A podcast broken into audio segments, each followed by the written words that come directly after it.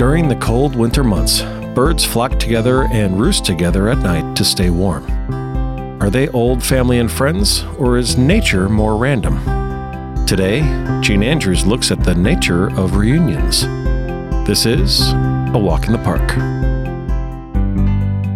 After experiencing the ceremony of my father's funeral, there is something to be said for maintaining a routine.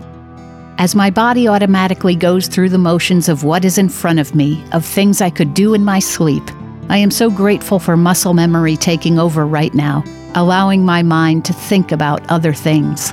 The last thing I want to do is sit in despair, with nothing to do but stare at the past. Right now, I am grateful for little things that need to get done and to keep me moving forward. The reception after the funeral was so rich in memories. I didn't expect that.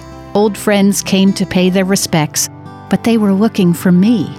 It had been around 40 years since I had seen them, and I appreciated their love and support.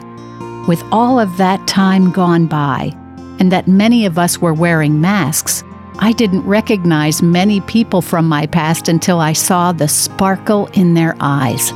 The exterior changed and age set in, but their eyes were the same.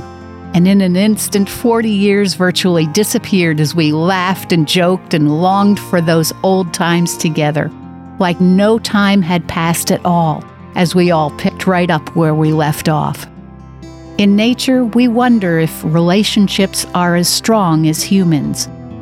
A few weeks ago, I was sitting at the table with a friend, sharing that my father had just passed away. As I was gazing at the birds outside, a chickadee struck the window at full speed. For the first time, I saw the whole thing happen.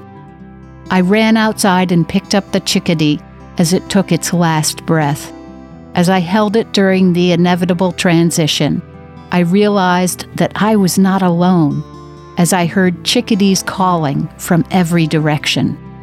I decided to place the broken body of the chickadee under a shrub to allow the others to mourn if that's what they do, and for nature to take its course. My friend was taken back by the significance of what had just taken place. It was not a coincidence to me. I was not bedside when my father died, and that was okay. I was given this honorary opportunity instead. You've been listening to A Walk in the Park with Jane Andrews, broadcasting each week at this time. A Walk in the Park is brought to you by Wild Birds Unlimited on Route 2 in Warwick.